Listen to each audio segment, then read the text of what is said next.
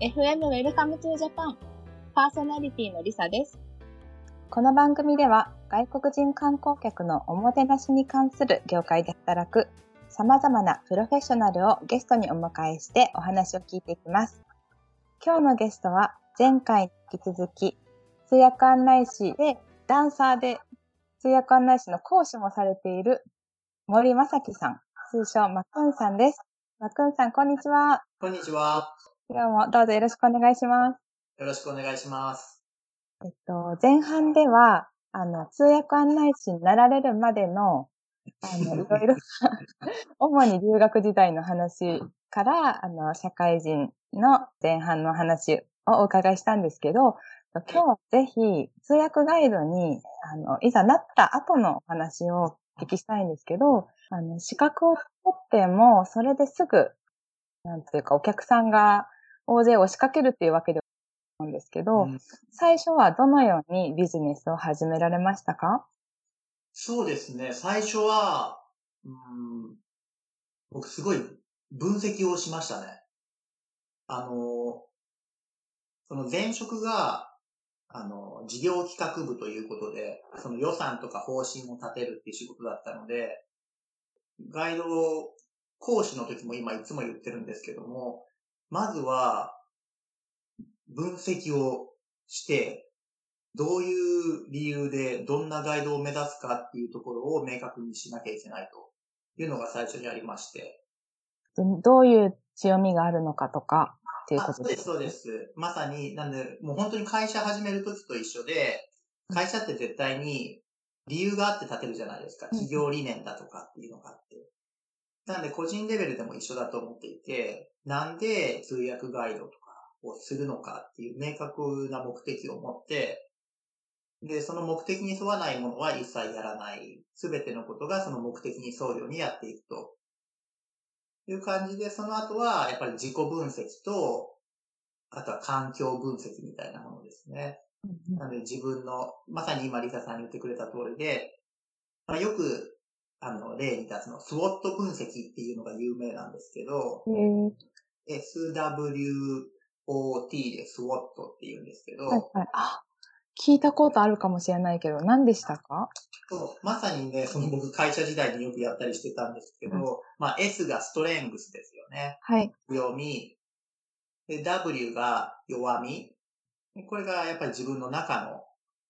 ことですよね。で、O が、まあ、オポチュニティということで、まあ、事業機会になり得ること。業界的な追い風的なところで、で、T がスレッド。だから脅威ですよね。あ、なるほど。SW は自分の内のことをやって、OT は自分の外にあるコントロールの効かないところで、どんなチャンスがあって、どんな脅威があるのか。うーん。っていうところとか、まあ、それだけじゃない、そういうのがいっぱいなんか、マーケティングとかの本とか見るとすごいいっぱいあるじゃないですか。SWOT とか 4P とか、なんかあ 4P 3C とかね。ありますね。だから、ああいうのを、僕は結構使う方ですね。実際にそれで使って、で、それをもとにいろいろ考えて作戦を立てるって感じ。マクンさんの場合は、どういったストレングスとかウィークネスがあったんですか？やっぱり強みは、あのーそのちょっと環境的なところにもあるんですけど、僕の場合まずは環境の方を先に見て、でガイド業界って、まず、他の、もうすでにガイドしてはる方たちが、僕よりも随分年齢層が高い方たちだなっていうのが、まず第一印象ですよね。そうですね。なんでまず、一個は、まあ弱みにもなり得るんですけれども、やっぱり若さっていうのが一個ですね。はい。やっぱり海外在住経験。日本人にしては比較的長めなので、うんそういったところと、まあいろいろあるんですけど、やっぱダンスですね。うん。うん。ダンス、ダンサーであるっていうことが、結構想像以上に強みになってます。そうですね。私も初めてマクーンさんの存在を知ったときに、やっぱりおって思ったのは、ダンサーなんだっていうところでした。ねなんかね、やっぱりね、ちょっと違うなと思ってくれるのがすごく食いつきもいいですし、で、ダンサーだから、カジュアルな会話ができると思ったとか、その、ただのその留学しても仕事と学校だけの生活じゃなくて、なんとかそういう、なんかこう、ちゃんとした若者カルチャーに入ってるっていうようなイメージが多分持ってもらいやすいというか。うんうんうん。そうですよね。なんか、こう、きっとフレンドリーで親しみやすいんだろうなって思ったんですよ。で、まあ、いろんなガイドさんがいると思うんですけど、こう、真面目な人が多くて、もちろんそれがとてもいいことなんですけど、一、日一緒に過ごす一日以上、こう家族とか親しい友達の中に溶け込んでほしいじゃないですか、ガイドを選ぶときに。そういうときにやっぱり、なんかそういうフレンドリーさとか親しみやすさって重視されると思うので、なんかダンスってキーワードできっと結びつく人多いのかなって思います。うん、おっしゃる通りで、今でももう想像以上に、なんかダンサーっていうのがすごく気に入って、あの、受注してくれるっていう方がね、本当に多いんです。あの、それって自分もダンスしてるとか関係なく選んでくれるんですか？ほぼほぼ関係ないですね。ダンス関係してきたのは今まで2組しかいないですね。あ、そうなんですね。そっか。じゃあやっぱりダンスしてるに関わらず、マクーンさんがダンサーだっていうことで、すごいポイントアップなんですね。そうですね。そうか。からも、こう、なんかブランディングっていうか打ち出すときにダンサーっていうのは前面に出してたんですか？前面に出してましたね。他に何かその、あまあ、若さですよね。で、海外経験、ダンス。で、あとは、その、その、始められた頃の、こう、業界の雰囲気っていうか、インバウンドの雰囲気はどんな感じでしたか？これね、まあ、リサさんにも別の時にちょっと言ったんですけど、これも分析してる中でね、すごく大きなポイントだったんですけど、あのー、ちょっと敵作りそうな言葉かもしれないけど、業界構造が古いなっていうのと、あとは、すごくね、お金が稼げない業界だなって思いましたね。そうですよね。それなんか始めるときに、あの、なんか躊躇はされなかったですか？そのことで。あでもやっぱり根底に好きなものをシェアするっていうのが前回言った通りで、僕のもう自営業及びその通訳案内士の目的って好きなものをシェアするっていうのが大前提なので、そこはブレなかったですね。うんうん、で、ただこの通訳案内士の試験ってむちゃくちゃ難しいじゃないですか。うん、難しい。で、しかも言語関連で唯一の国家資格で、国家資格って本当にね、あの、公認会計士さんとか、弁護士さんとか、お医者さんとか、言うたらそういうところと同じラインなわけじゃないですか。はい。それなのに、あの、お金が稼げないっていうのは、まず絶対におかしいはずだと思ったんですよね。うんうん。だからそこは、じゃあやり方を、今あるやり方とガラリと変えてやっていかなきゃいけないなっていうのは一番最初に思ったことですね。うん、あなるほど。そうだったんですね。そう、なんかやっぱりそこで、そういうふうに思える人と、なんか私も資格を取ろうとしたときに、オンライン上の情報だけだと、食べていけない職業だっていうことしか出てこなくて、本当にこれでやっていけるのかなっていう不安がすごくありましたね。そうですね。これね、僕ぜひね、こういう公の場でこういうの話すこと少ないので、うん、シェアしたいなと思ってたんですけど、うん、ね、リサさんはね、2回目に聞くことになると思うんですけど、うん、ぜひお願いします。ね、その、最初に見たデータっていうのが、結構ね、あの観光庁のページにね、細かいようないいデータっていっぱい載ってて、それ自由にこう取れるんですよね。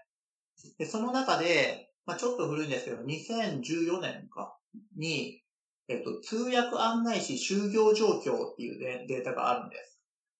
今も残ってるんですけど、要はその、えー、全国通訳案内士の資格を持ってる人で、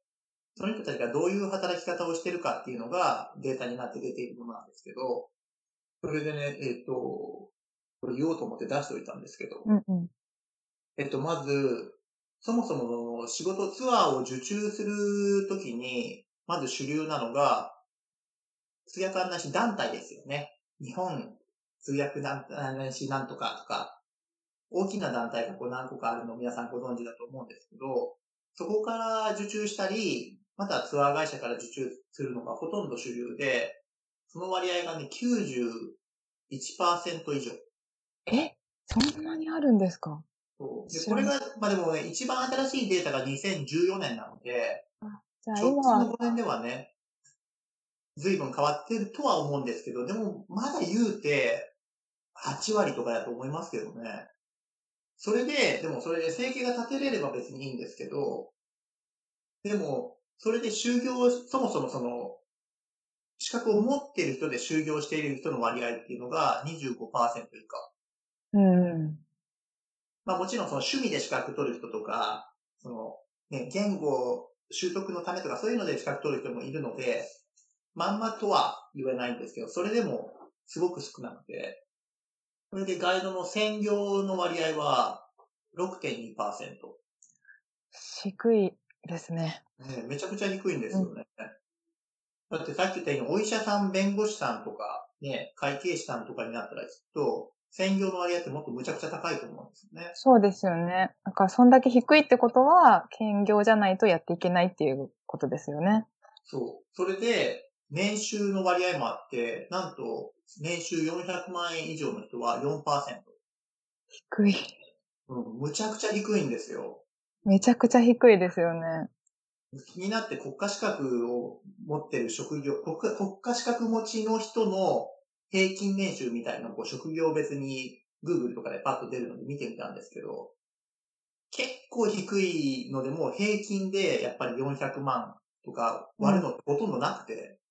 そうですよね。だって、その、そういうこ資格を目指す方っていうのは、あの、安定した職業に就きたいっていうことで、国家資格を取ろうっていうスタートの人も多いと思うので、やっうん。ぱり国家資格取るからには、そこが一緒についてくると思うと思うんですけど、そうですうね。んなぜこの通訳案内士はそういったことになっちゃってるんですかね？うんなんでって言われるとやっぱり難しいんですけど、多分、これめっちゃ予想ですけど、通訳案内士自体の制度っていうのは古くからありますけど、はい。戦後とかからですね、1960年ぐらいからかうん。な。なんですけど、実際にわーって盛り上がってきてるのってここ5年、10年ぐらいだと思うんです。はい。だからそれまでって本当に数が少なくて超レアな職業で、うん。だからその、逆にその、いろんなこう、国だったり、会社だったりっていうところが、そういう人たちを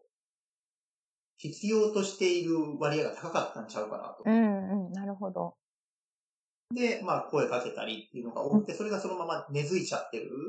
うんうんまあわかんないですけどね。うんうんそれで、じゃあ、まあもちろんそういう団体に所属するメリットっていうのもすごくね、たくさんあるのは皆さんご存知の通りなんですけども、大体のところって、やっぱりその、最初は、お金を払って、まず年会費を払いながら、さらに研修費を払って、それで何回も何回も研修を重ねて、なんかレベルが上がってって、で、最初は、あの、空港のピックアップから始まって、それで、それからなんか先輩のに付き添ってとかいうのをやってるうちに、なんかそういうので調べてたら、大体その、一人前に、その自分で案内をするのって、5年ぐらいかかるとか、3年から5年とか、そうですよね。なんか私もその情報を知ったときは、めっちゃびっくりして、うんまだ資格取る前ですけど、うんなんか、まあそもそもその制業として成り立たないっていうのに、こうすごいショックを受けた上に、あの、最初そのけんこうお金を払って団体に所属して、お金を払って研修に参加する。で、しかも結構な額の研修費で、まあ時間もと平日の時間を大幅に取られる。で、で、すごくこう低賃金の時給で、交通費も出ないこともああるのに、うん成田まで行かなきゃいけないみたいな、うんそういうのを読んで、もうどんどんどんどん心がもう砕かれていくっていう、モチベーションが下がっていったんですけど。そうですよね。僕も全く一緒で、その、でも、かといって、自分でいきなりバーンって、一人でこれだこれだこれだって何でも分かってるわけで全然ないので、本当に経験も知識も全くゼロからスタートしてるので、僕もその通訳ガイド団体みたいなところにこう説明会とかを一回受けに行ったんですけど、はい。なんかでももうその説明会の時点で、なんか、なんだろう、こう資料が例えば、この学校だよりみたいな感じで。こう、バッて渡されて、しかもなんかその資料の内容もちょっと、え？っていう、ごめんなさい、すごい悪口みたいなんですけど、なんか、要は洗練されてないイメージをすごく受けて、うん、うん、うん、なるほど。なんか、あれ、本当に、これが、その、ね、民間外交官で、国家資格である通訳案内士ってこういう形なのかなっていうのをすごい疑問を持って、うん、で、まあ、せっかく自営業も始めたわけだし、わざわざまたそういう会社みたいなところに所属しなくても、とりあえずは自分で考えてやってみようかなっていうふうに思った感じですね。なるほど。その団体に所属しないとなると、やっぱり自分でこう開拓していくじゃないですか。うんそれはどういうふうにやっていたんですか？そうですね。そこもやっぱりその、あの、最初の分析みたいなところとどうしても繋がってくるんですけど、まずは、めっちゃわかりやすいところで言うと、その、結構年配の方が多い、特にまだ、これ結構6年前とかの話になるので、で、中で結構ね、その、自己紹介ビデオとかああいうのあるじゃないですか。はいはい。もう、すごいこう、携帯でこう、自撮りしてて、はい、うん。なんか、I'm まさき、Please call me, なんとかみたいな感じのやつが非常に多かったので、まずはその辺から、ちょっと、なんか、まずプロフェッショナルさを感じるようにっていうのと、業界賃金がすごい低いっていうのもあったので、うん。もうブランディングとして、もうとにかく、お金は結構いっぱいいただきますと。うんだから、その当時だったら、あの、いきなりだったんですけど、その、平均のガイド料の3倍ぐらいの値段。に設定して、で、あの、結構その時は、今はもう結構当たり前ですけど、プライベートでも、こう、固定のツアーが多かったんですよね。どことどことどこに行きますっていう感じう。んうんうんうん。なので、で僕は完全にカスタムで、あなたのお客さんのために、1から100まで全部あなたのためだけにツアーを作りますっていうので、まずはやりましたね。なるほど、なるほど。そうですよね。なんか、まあ今、だいぶね、時給上がってきてますけど、最初の頃、すごい、私も始めた頃は、本当元が取れないぐらいの時給で、あの、始めてたんですけど、今は、その倍とか、3倍とかにしてもうん。大丈夫って、まあ自信が持てるようになったんですけど、なんか、今思い返すとすごい、なんか低く見積もってたなって思う時があって、それってやっぱりみんながそうだったから、うん。それに合わせてたっていうのはあったんですけど、そうですね。やっぱり値段設定もすごいその、ね、一番最初の分析の時点で大事だと思っていて、うんうん。僕は偶然その前職で値段設定が結構主な仕事だったので、ああ、そうだったんですね。そうなんです。あの、この部品を何、何百万個売るから、今期はいくらで買ってくださいとか、そういうなんかこう、値段設定をしつつ、こう、相手と交渉をするっていうのがすごい大きな仕事で。ああ、そうだったんだ。なので、その、やっぱりそのマーケティング的な中で基本的な値段の考え方みたいなやつが結構いっぱいあるんですよ。うんうん。さっきのなんか 3C みたいなそういうなんかやつが結構あって、それとかを僕はよく使って照らし合わせながら、周りの会社の人はこれくらいの値段取ってる。けど、僕の、えっ、と、まあ、コストとか、で、そのコストも普通にしてたら、こう、僕らの仕事って、あの、在庫とかがないから、あの、コストとかあんまないって思われがちなんですけど、でもやっぱり時間があるから、外損失とかそういったところを考えたりとか、あとは、そうですね、まあ、細かいこといっぱいあるんですけど、まあそういうことを結構、こう、いろいろ考えて、よし、これでいこうっていうふうに出してるからですね。うんうんうん。なるほど、なるほど。やっぱり通訳ガイドを個人でやっていくとなると、そのまあ、資格を取るために、あの、英語力とか、いろんな知識が必要となるんですけど、それに加えてそういうマーケティング力とかブランディング力とか、あとはその、今だとテクノロジーを駆使して、その自分を PR、オンライン上で PR していくみたいな力も必要ですよね。必要やと思います。で、あのーいつもすごく大事にしているのが、最初のまた強み弱みとかいうのをしっかり自分で分析するときに、結構いるのが、自分の中で強みと思ってることでも、これってガイドに関係ないかなって思って除外しちゃうのとかが結構あるんですよね。で、最初にいろんなこのガイド団体のとかを見てても、まあ、大手旅行会社さんさんから仕事を受注するために、自分の強みのところは、日本のなんか伝統工芸とか。美術が好きとか、趣味は庭園とかそういう風に書いておきましょうとかいうのをそれもすごく違和感だったんですよね。なるほど、なるほど。そうですよね。なんか、まあ、その、マクーンさんのダンスみたいに、なんかこう、すごいユニークさみたいなものって、すごいブランディングに大事ですよね。めちゃめちゃ大事だと思いますし、なんかね、僕本当に思うのは取り繕った、あの、趣味とか強みとか好きなことって、絶対うまくいかないと思ってるんです。で、ガイドとして、もちろんその基礎的な力っていうのは勉強してつけていくところっていうのは絶対絶対必要だと思うんですけど、それと合わせて自分の個性を大事にするのが非常に大事だと思っていて、うん。僕であったらそれが、まあダンスであったりっていうのは分かりやすい例で、うん。あともう一個は、今までよく言ってるように、その、前の会社でマーケティングの知識を結構得られたので、それも強みになってるし、うん。だからその、外にあるものを探すのも大事なんですけど、もうつ、すでに自分の中にある強みっていうのを明確に把握して、で、それをどう利用するかうん。っていうところがめちゃめちゃ大事だと思います。うんうんうんうん。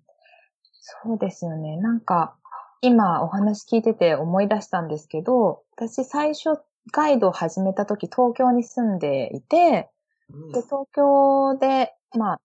まあ来るツアーの申し込みは何でもやったんですけど、あの、私がすごく建築が好きなので、建築ツアーはすごく自分としては力が入って楽しかった一方で、これとこれとこれが買いたいっていうリストを見せられて、うんあドラッグストア回るみたいな ツアーもあったんですよ。うん。で、それって、なんだろう、その、その人たちが楽しんでくれたからよかったんですけど、その私が持って、せっかくお金を払って雇っていただいてるのに、自分の持ってるものを最大限発揮してないと思って、ちょっとマッチングがうまくいってないんじゃないかなと思って、うん。で、あの、その自分がすごく情熱を持って語れる建築とか歴史とかに相性がいいのってやっぱり歴史的な都市だなと思って、うんで、まあ、鎌倉と京都でちょっと迷ったんですけどうん、というのはまあ、京都でプロとしてガイドしたことがなかったので、うんこんなに需要があるのか自信がなくて、その当時。で、鎌倉だとまあ、あの、無理だったら東京に戻れるみたいなああ、っ。て、でどっちか迷ったんですけど、でも結局京都にしてみたんですよ。で、で、移動したんですけど、やっぱり始めてみて、その、自分は建築が好き、歴史が好きで、こういうことに、あの、ならすごく熱く語れますよっていうのを打ち出したら、やっぱり、その、それが聞きたくて選んでくれるようになって、で、まあ、京都っていう土地も、その、そういう歴史とか建築に興味がある人が来がちな都市だと思うので、そういう意味でもうまくマッチングができたんですね。そう、なので、すごくお、まあ、フィルターがかかったというか、うんその、うんうんなので、そういう経験があります。よくぞ、京都を選んでくれましたね。そう、そうなんですよね。だから、本当初めて見て、これ、もう、ドラッグストアでこれがいいよとか言うよりも、自分、うんこの屋根の、この この層を見てみたいなのに、私がこれだけ、これすごいんだよって伝えることで、お客さんも、やっぱり楽しいと思うんですよねうん。たとえもし興味がなかったとしても、興味持たせちゃうぐらいうんしてるので、だから、まあ、それが何であっても自分にそういう何かユニークな特技とか好きなものがあると掛け合わせるときっといいですよね。ああ、もう間違いなくそうやと思います。で、多分そう言うと結構困る人が、なんか別に特に好きなものないって言っても結構いね、いたりするんですけど、でもあの、ね、僕はまあ根底が好きなものをシェアするっていうところだったので、なんか、京都のことは好きっていうのはね、前回喋ったんですけど、なんで好きかは分かってなかったんで、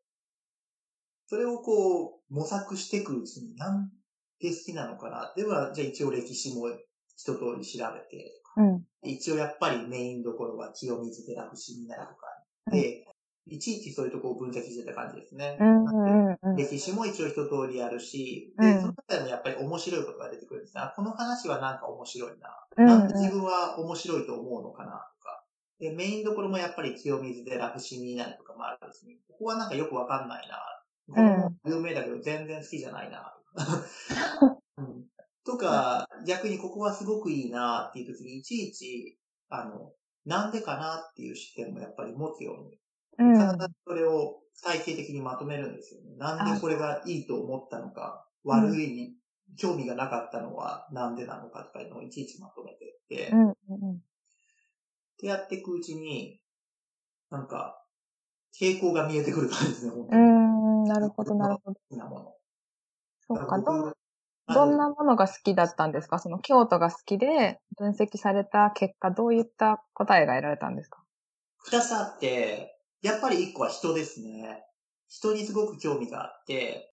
結局その、なんか、例えば清水寺って言っても、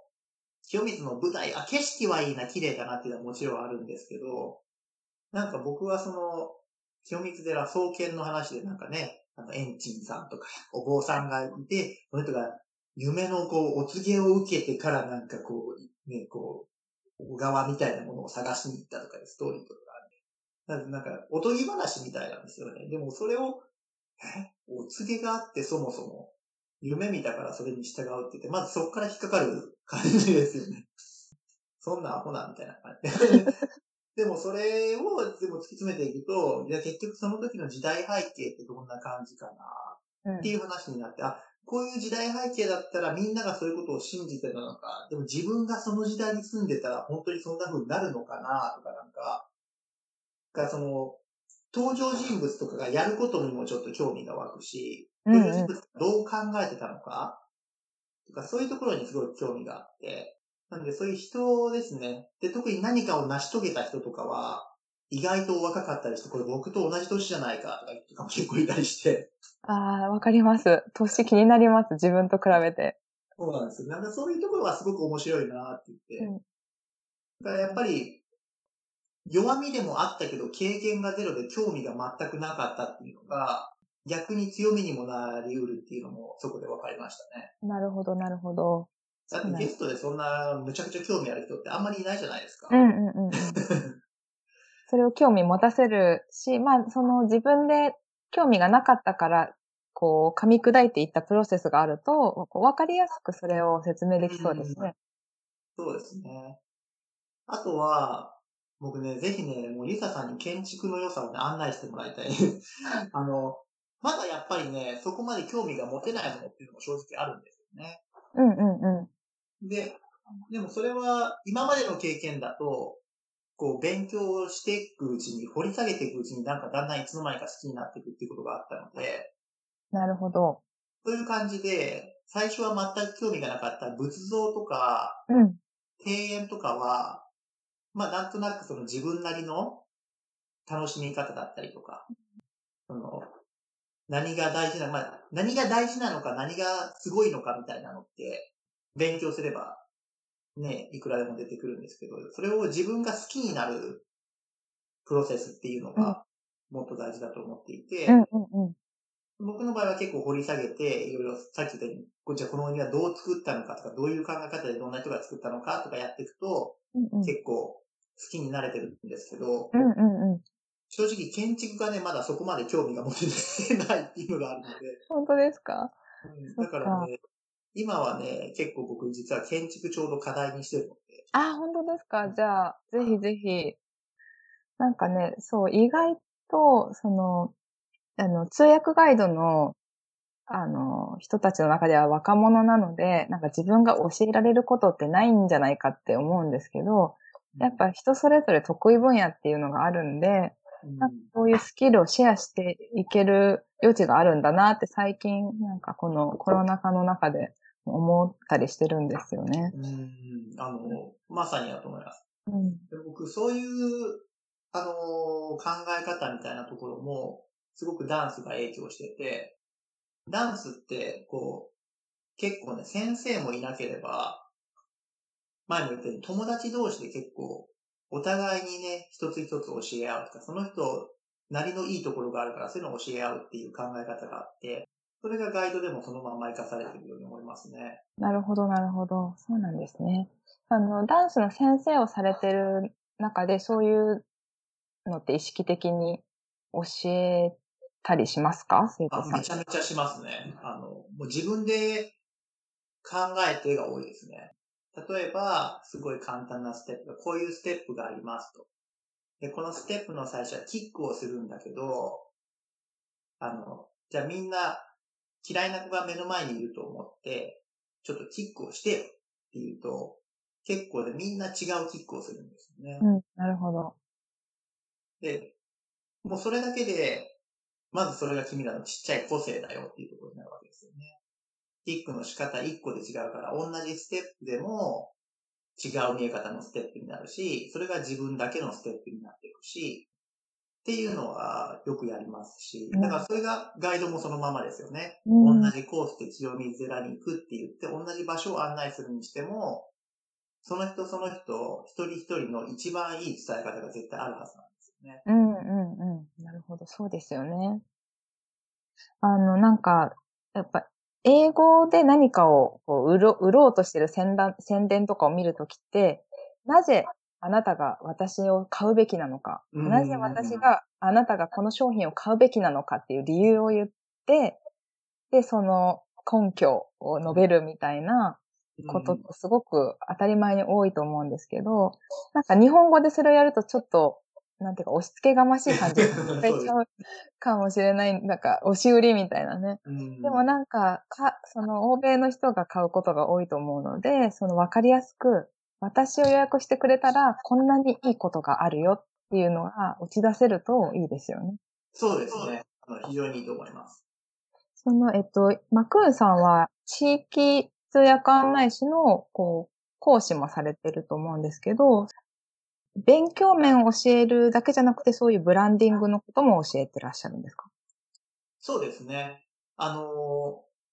大きなその地域通訳案内士認定コースみたいなのがあって、その中に講師の人がいっぱいいるんですね。うんうん、歴史を専門に教える講師の人とか、マナーを教える講師の人とか、うんうん、があってで僕はガイドスキル講座っていうので、一応、まあまあまあメインのコースみたいな感じなんですけど、うんうんうん、そこでもう、まさに今喋ってるような内容ですよね。ゼロから、まあガイドをやるとして、もちろん最初のその分析とかの仕方、うん、区標設定から、じゃあ実際に、その、まあ、E メールのやり取りでどうコミュニケーションを取るかうんうん。あ実践的ですね。で、じゃあ実際に連れ出すときに、まあ、どうやって歩くかとかいうところとか、だからもう本当に心構えから、その、実践的な内容から、うん、結構、うん、やりますね。なるほど。そっか、なんか、ちょっと話が戻っちゃうかもしれないんですけど、こう生徒さんがいらっしゃるわけじゃないですか、教えていて。で、その卒業生とか、まあ、現役の生徒さんが、どのくらいの割合で本当に、その、専業のガイドさんになっていってるなとか、その、そういうのってわかりますか？教えていて。えー、っとね、ちょうど去年末ぐらいにその講座は全部京都市さんが管理しているので、あの、少なくともその京都市さん経由で、あの、まあ、仕事を回した分で働いてるガイドさん、専業かどうかわからないですけど、うん、ガイドで活動してるかどうかっていう割合は出ていて、ごめんなさい、今ちょっと数字をね、忘れちゃったんですけどね、それがね、僕思ったよりね、結構高くてすごくびっくりした思いがあるんです。そうなんですね。そっかそっか。あの、教えている感じでは、その、なんで本気度というか、これ趣味でやってるんじゃなくて、仕事にしたいんだっていう、こう、のが分かったりとかします？先生として。あの、まあ、本当に正直に言うと、あの、そういう人とそうじゃない人が分かりますね。あそうなんですね。うん。すごく分かります。でも結構あの、お金をしっかり払ってみんな来てらっしゃる方で、で結構ね、倍率も高いんですよね。あ、受けるための倍率ですか？そうですね。受けるための倍率も高いし、その中で卒業するための倍率もまあまあ高いと。あ、そうなんですか。いう感じなので、結構ね、あの、もう会社を辞めてきましたとかいう人もちょいちょいいますし、で、もうすでに全国の資格持ちの人も結構いたりして、あ、なるほど、なるほど。資格は持ってるけど、やっぱりその仕事にしようとしたら、なんか難しいという感じで来てはる方とかもいて、うん、うん、でもやっぱりそういう中で分かりますね、その、熱意だとか、うん。うん、この人は本気だなっていうのはね、分かります。なるほど。なんか共通点ありますか？なんか年齢とか性格とか、様々ですか？うん、様々ですね。あの、一番若い子やったらもう大学生ぐらいかえー、若いら、。もう60代後半の方まで。あ、そうですか。うんでも、以前に比べたら絶対若いと思います。最初に、ような、あの、僕が業界調べ出した頃って、僕と同じ、僕今37歳なんですけど、うん、うん。当時で30歳ぐらいの人って僕はほとんど見たことがなかったので、うん。なるほど。それ若くなってきてるのってなんでだと思いますか？やっぱり、あの、訪日外国人数が増えてくるにつれて、認知度がちょっとずつ上がってきてるからやと思いますね。か上がってきてるんですかねなんか上がってきてるといいなって思ってたんですけど、そうですね。ただ、ちょっと、なんだろう。気楽にも考えられる気もしますけどね。その、大学生の子がちょっと、バイト感覚で、とか、うんうんじゃなくて、こう気軽に、その自分の英語力だけ活かしてできる仕事みたいに思われてる節はあると思います。ああ、なるほど、なるほど。そうですね。なんか、やっぱりその、英語がすごいできるっていうのって、その、今、若者の職業を選ぶ選択肢の中で、こう、例えば外資系に就職ができたりとか、ちょっとその、英語ができない人と比べると高いお給料の仕事が選べると思うんですよ。うんで、その中で通訳ガイドを専業でやりたいって思ってもらうためには、それなりの、なんていうか、見返りを求めて仕事を始めるかなって思うので、うんうんうんそのぐらいの、なんか魅力的な仕事に、まあ自分でしていくというのもあると思うんですけど、そのもうすでに業界が、にいる私たちが、そういう楽しい業界だよっていうのを見せないと、なんか若い人は来てくれないのかなって思ったりします。あ確かに。あの、おっしゃる通りで、今って、なんだろう。うん。そんなに稼げる仕事っていうイメージは絶対的にないと思いますし、なんか、もっと言えばちょっと流行りの仕事ぐらいに思われてるような感じさえするかもしれないですね。うんうん。この外国人の人がいっぱい来てたからっていううんうんおっしゃる通りで、でも楽しいところを見せるのって、やっぱり業界自体を盛り上げていくのにすごい大事だと思っていて、でやっぱり夢のあるような、やりがいはすごくあるじゃないですか。ある。うん。あの、本当にね、あの、これ見てる方のためですけども、一お客さんにとったら一生に一度、ね、家族で日本にみんなでまとめてくるのって一生に一度かもしれないうんで、そういう思い出の中に存在できる仕事ってなかなかないと思うので。そうですよね。本当に。でなんかその旅先で、まあ、パッと一瞬会うだけのサービスもあると思うんですけど、じゃなくてやっぱりがっつり一日中とか、うんもっと長いと、まあ、1週間とか2週間を家族の中に入って過ごすと、もう、なんか友人、前から友人だったかなっていうような、ね、あの関係が、ね、嘘と思うかもしれないですけど、本当にね、そうなるんですよね。なりますね。で、やっぱり僕もその過去のゲストで今でもずっと連絡取り合ってる人もいますし、あの、本当にね、あの、そういう意味では素晴らしくやりがいもあるし、楽しいし、で、またいろんな種類の方とも話せるっていう意味で、本当に夢のある仕事だと思います。うんうん、そうですよね。あとは、その夢のある仕事っていうのを経済的にも夢のある仕事にしなければいけないと思っていて、今まではさっき言った、言った通りですね、もう、むちゃくちゃ安いんですよね。うん。ただこの仕事って本当に誰しもができる仕事じゃないと思っていて、すごい特殊技能だと思うので、うん。報酬は僕はもっともっともらって叱るべきだと思っているので、この業界構造自体を、あの、さっきリサさん言ってくれた通り、今現役でやってる人たちが意識してうん、変えていくっていう必要は絶対的にあると思います。そうですよね。本当にそう思います。そう、なんか、あの、これ、このポッドキャストでもしかしたらどこかで話したかもしれないんですけど、あの、私、33言動ガイドしてる時に、あの、中学生ぐらいの女の子が、なんかお母さんにひそひそ声で、ガイド、英語でガイドしてるかっこいいって言ったんですよ。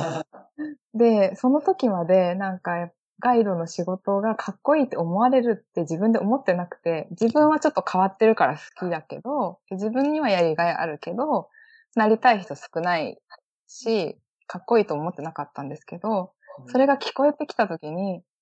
だよねって思ったんですよ。かっこいいよねって思って、だから、かっこいいと思われてもいいんだって、その時から思うようになって、そう。で、まあ、あの、しんどい部分もあるんですけど、どんな仕事でもね、しんどいことはあると思うので、その楽しさとかを伝えたいですし、業界的にも、その楽しそうって思われるような業界になっていけばいいなって思うんですよね。うん、あの、もうまさにやと思う。むちゃくちゃかっこいいですよ。むちゃくちゃかっこいいし、もう、さっきね、言った通り、その、ゲストの人にとっては僕らが多分一番長い時間一緒にいる日本人になるから、本当に僕らのイメージが日本のイメージにそのままなるって全然過言じゃないと思うんですよね。うんうん。だから本当にもう民間外交官で本当に日本代表だと思ってるので、うん、そう言うとかっこいいですよ。うん、そうですよね。なんかその、もう少し、こう、なんかまあ、かっこいいなと思って入ってきた人が、こう壁にぶち当たるのを、なるべくそのハードルを下げて、こう、仕事として成功していくためには、その、やっぱりどうしてもこの誰もが、こうすっごいいいガイドだけどブランディングが下手だとか、うんうん。ちょっと機械に弱いとか、そういうのあると思うんですけど、なんか、とか、あとはお金の計算ちょっと苦手とか、なんかそういうのをアウトソーシングできる時代だと思うんで、なんか、その、こう、なんですけど、やっぱり英語と日本語が混在する仕事なので、その、なんだろう。例えばウェブサイトを自分で作りたいって言っても、本当に日本自分がその日本を紹介する、その、なに内容を日本で、語でも理解しつつ、英語に上手に翻訳してくれる、あの、ウェブサイトのデザイナーの人とか、なんかそういう付属で発生する仕事を専門的にサポートしてくれるような方も増えていくと、なんかよりいいのかなって思います。そうですね。で、今聞いて思ったのは、通訳ガイドの人たちが、そういうの得意な人とかもいると思うので、それで仕事の幅を増やしていけるかもしれないですね。通訳ガイドのウェブデザイナーとか。うんうんうん、そうですね。うんまさにそうですね。通訳ガイドのなんか映像クリエイターとか。そうですね。うんうんで、おっしゃる通りでアウトソーシングもできますし、これも繰り返しですけど、僕らの仕事って固定費が全然ない仕事なので、うん逆に言ったらお金をかけるところには結構かけて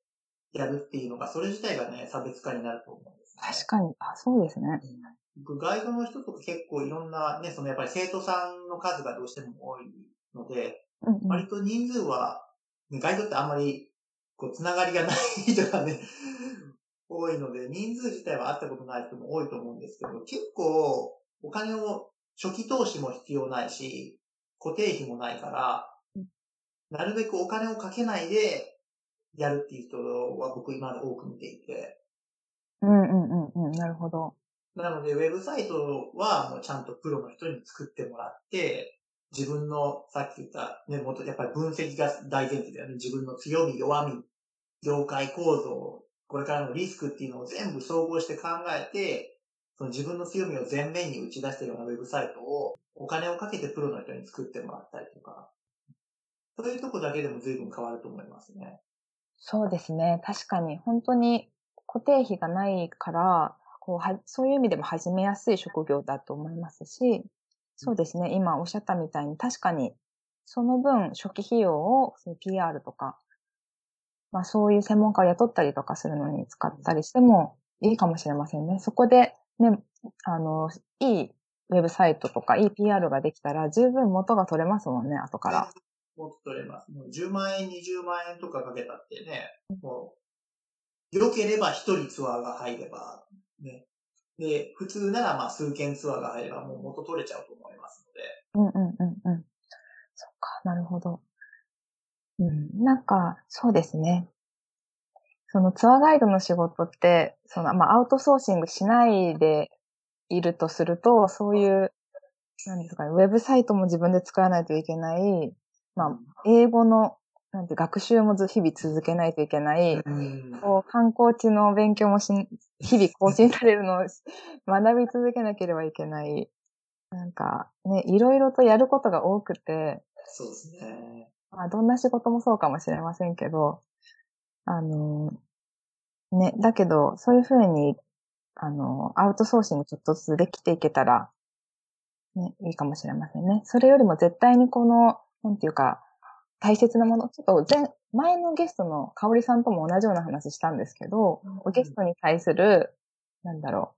う、あの、思いやりとか優しさとか、うんそれを紹介したいっていう情熱とか、それさえあれば、あの、入っていける楽しい業界っていう風にしていきたいです。あ素敵ですね。あの、そうですね。で、やっぱりそういうところで僕は一番根本にあるなっていう思うのは、そのなんでガイドをやるのかっていう目的が明確かどうかっていうところですね。うんうんうんうん。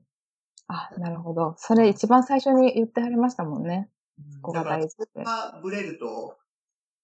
僕今、そう、これも話そうと思って、ちょっとごめんなさい、若干ずれますけど。大丈夫ですよ。あの、人によってやっぱりその、なんでやりたいかって絶対的に違うと思うんですよね。だから楽しい気持ちをね、その、シェアしたくてやるよ、僕みたいな人もいますし、もうちょっとなんかその、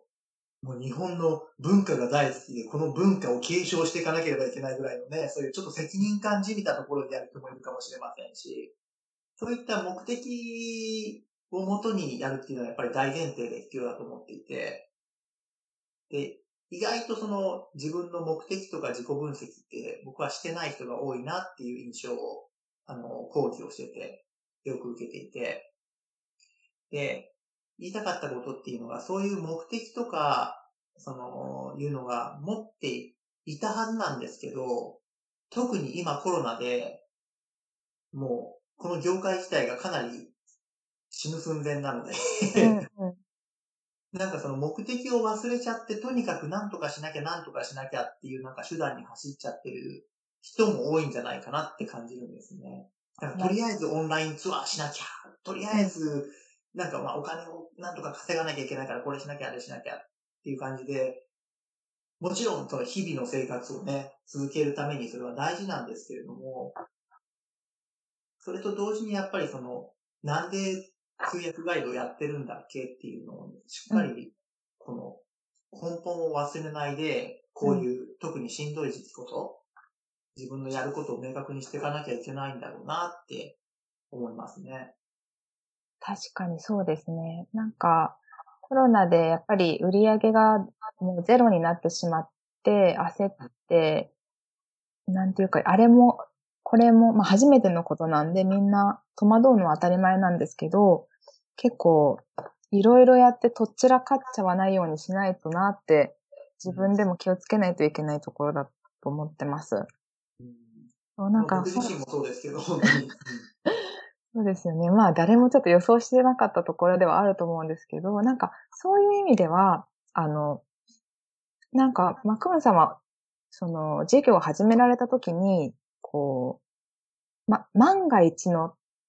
時のためのリスク分散っていうか、まあ、いろいろされてるじゃないですか。はいなんかそういったこともツアーガイドの仕事で必要だと思われますか？そうですね。まさに必要だと思っていて、それを、その最初の自己分析の時の脅威っていう、あの、スウォットの T のスレッドでうん、明確にするわけですよね。なるほど。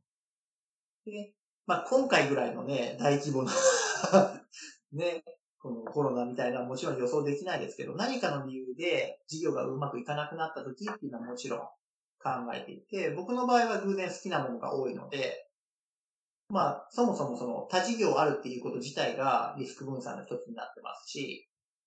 あとは運転資金ですよね。普通にお店でもね、向こう何ヶ月分の運転資金は貯金として持っておくっていうのはもちろんですし、うんうん。あとは、これはまだないんですけど、通訳ガイドの保険ですよあ、そうですね。ね。そういったところとか、その通訳ガイドの失業保険というか、うんそういうものがあったら最高ですね。そうですよね。その、そのあたりってどうなっていくんですかね？うん、なんか、ね、あの、通訳ガイド保険はね、ここ、去年ぐらいに確か1個できたんですよね。去年か一昨年。うんただその大きい通訳ガイド協会の会員限定で、保険会社さんがとこタッグを組んで、そのツアー中に事故があった場合とかに、みたいな、うん。そういう保険はできたんですけど、それ以外はまだ僕の知る限りはないですね。うん、そっかそっか。でかきるのは、うん。あ、ごめんなさい。できるのは、あの、自営業の人がうん、こう、急に、まあ、病気なり入院なりで、仕事できなくなっちゃった時の保険とかは、普通にあるので、そういうのに入っておくとか。なるほど、なるほど、そうですよね。うんなんかでも国としてこう、インバウンド、まあ今コロナで一時中断中ですけど、今後も観光業が戻ってきたときに、観光業を一つの柱として膨らませていきたいんだったら、なんかそれ、その通訳として、あの、携わ、仕事に携わる人のことも大事に思ってほしいっていうふうに思うので、なんかまあ国頼りだとはい、いけないですけど、自分たちでも整えていくべきだけど、そうなんか安心して働けるような仕組みが作っていけたらいいですね。そうですね。で、やっぱりそういうところの整備がまだ、通訳ガイド業、この業界っていうのは全然整ってなくて、法律自体も全然、まだまだ、これからも変わっていくと思いますし、うん。盛り上がってきたのが、やっぱり最近っていうのがやっぱり大きいところで、これからどんどん整備されて変わっていくようなイメージがあるので、うんうん、そうですね。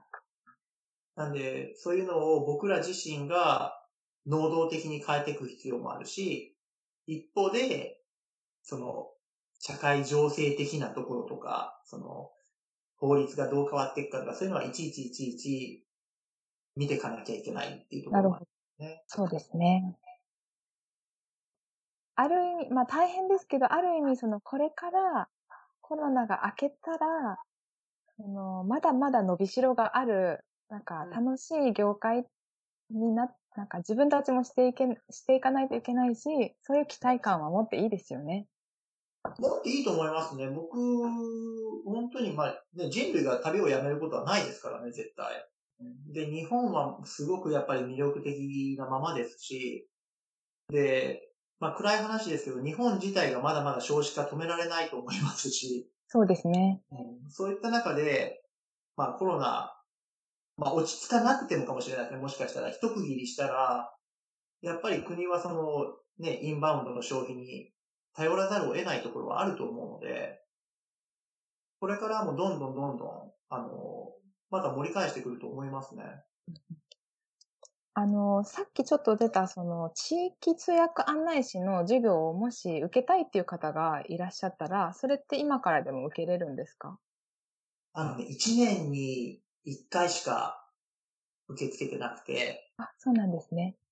それでちょっと来、来年度のやつが、ちょっとコロナの関係で怪しいっていう。ああ、そうなんですか。そうなんです。か、わかりました。もう、じゃあそういう情報を、まあ、京都市の方だ限定になるんですかね？もし受けたいとしたら。いや、京都市外の人も受けられますね。あ通える範囲の人だったら、あってことですかね。そうだいや、もう今年なんかね、東京から、その土日に主にやってるんですけど、はい。東京から毎週夜行バスで来てる人いました。え？すごいでしょほんとすごいですね。うん、びっくりしちゃって。あすごい。あ、じゃあもう、関西に限らず、どこからでも来られる人だったら、まあ、もし開講されたら受けれるってことで、その情報が欲しかったらどうしたらいいですか？あ、京都市観光協会で、うん京都市ビジターズホストっていう名前ですね。はい。なんかリンクとかってありますか？リンク、あ、あの、後で送ってきます。あ、ありがとうございます。じゃあ、まあ、ちょっと来年開講かわからないですけど、開講されたら4月ですかね。いや、えっ、とね、例年1月から。ああ、そっか。なるほど。1月から、だいたいその3月ぐらいに基礎の研修っていうのがあって、そこで僕が、あの、さっき言ったような講座やったり、京都の歴史の講座やったりとかして、それからもっと専門研修って言って、あの、専門家の人が来てやってくれる研修ですね。だから、あの、お茶の先生とか、日本酒の先生とか、だから京都で本当にそういうのやってはる方が来て、結構深めの話を。それ私も受けたいかもしれない。あのもう、僕もね、あの、行きたいぐらいっていう 感じで。いいですね。ね、あの、すごい充実してると思います。僕も本当に自分が始めるときにあったら行きたかったなと思うぐらい。そうなんだ。じゃあぜひそれはまた開講してほしいですね、来年も。わそうですね。かりました。じゃあこれはリンクを載せておきます。じゃあ、マクーンさん、1時間長い間ありがとうございました。いえいえ、話楽がしいろいろ飛んじゃってすいません。い。いいね、すごいいろいろ楽しいお話が聞けてよかったです。えっと、何か、あの、今後のことでもうちょっと話しておきたいこととか、あの、ありませんか？あ、そうです。じゃあちょっとだけ、えっと、まあ、とはいつもいろいろ新しいこと僕もやってまして、あのー今言ったような、その、通訳ガイド講座のオンライン教材とか販売してたりとかですね。あとは、これからですね、これは完全に新しいので、も、全然ビジネスとは繋がらないかもしれないんですけど、今、ようやくダンスと通訳ガイドの仕事がこう、くっつき始めてまして、えーいろんな京都にある各地のストーリーをダンスで表現してっていうね、あえ？の、動画をね、作ってるんです。面白そあのね、で、京都ってもう一個の名物は本当にね、ダンスの街なんです。京都ってダンスすごいんですよ。う。うん。あの、本当に世界一って言われるような人とかも何人もいますし、そうなんだ。で、今度、20 2024年にはブレイクダンスオリンピックの競技にもなりますし、そのオリンピック競技の審査員をやるような人も京都にいますし、あ、そうなんですか。へえ。あそういう、あの、ダンスの仲間たちと、まあ、京都の、単純にそのなんか、今までにたまに出てきたような京都の、なんか、ザ観光地でダンスを踊ってるっていうだけじゃなくて、もうちょっと、その京都が持ってるパワーっていうのがうんいろんなところにあるので、それを、まあ、ダンス表現で発信するっていうのを今やってて、面白い。え、それの動画を作成してるんですか？そうですね。でも、超超有名どころで、そこ許可降りたんかいなっていうぐらいのところもうんありますし、すごい。みんながあんまり知らないような場所もあったりするので、えー、え、それは、まあダンスをし、ダンスを通して表現するから、まあ、英語とかこ言語は関係ないんですかね？言語関係ない。誰でも見られるんですね。誰でももう、あの、多分ね、YouTube とかで普通に出すと思います。ああ、そうなんですね。わかりました。面白そうです。結構面白いと思うので、なのうんで勝手に、勝手に京都を宣伝しようっていう感じで。それは、えっと、インスタとかでフォローしてたら、その、いつか情報が得られますか？いつか情報出ます。うんうんここ、多分数ヶ月以内にはうんうん絶対出ると思います。あシリーズで結構、この場所、この場所、この場所みたいに多分出てくるので、なるほど、なるほど。わかりました。ぜひぜひ、はい、面白い。楽しみにしてます、私も。あとえっと、オンライン教材は、どういったことが学べますか？基本はこのゼロから始めるっていうところをテーマにしていて、まあ、自分が本当に知識も経験も全くゼロからスタートして、で、ガイドで食べていけるようになるまで、っていう中でやったことですね。そのさっき言ったその自分のブランディングやマーケティングや分析の話も細かくしてますし、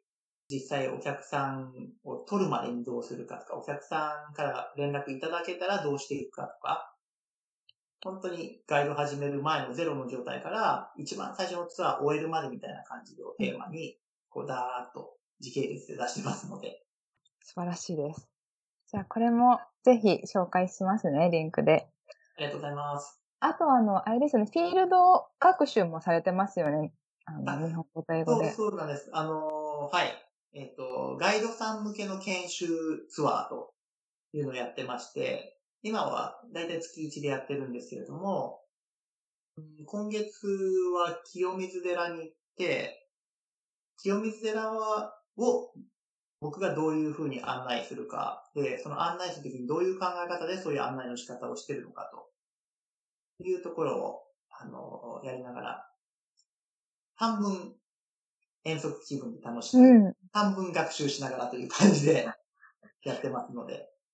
それってあの、学習、こう教えてもらってる以外のなんか歩いてる時間とかで、こう、なんか、マクーンさんと会話したり、質問したりとかいうこともできるんですか？もちろんもちろんできます。できますし、あのーまあ、ちょっとコロナの時期なので、人数はあんまり多くなったらできないんですけど、ちょいちょいその、終わった後にコーヒータイムみたいな感じで、うんうん。話したりとかも始めてるので、いろんな話はしたいと思います。それは申し込みたかったらどうしたらいいですか？それもね、えっと、まあ、インスタが一番簡単ですかね。インスタで、えーうん、募集をかけてますので、そこでコメントしてもらっても結構ですし、そこに E メールアドレスも載せてありますので、E メールいただいても、っていう感じです。わかりました。じゃあ、インスタグラムのリンク貼っておきますので、そこで情報をチェックしてください。マクーンさんどうもありがとうございました。またぜひお話聞かせてくださいね。いえ、こちらこそ建築ツアーを楽しみにしてます。はい。ぜひやりましょう。最後まで FM Welcome to Japan をお聞きくださった皆さん、ありがとうございました。今日は通訳案内士のマクーンさんにお話をお伺いしました。番組への感想や質問は番組ツイッターへお寄せください。アカウント名は FM Welcome to Japan またはアルファベット FM アンダーバー WTJ で検索できます。今話に上がった内容のリンク、インスタのリンクなどはエピソードノートに貼っておきますのでチェックしてみてください。Welcome to Japan リサがお送りしました。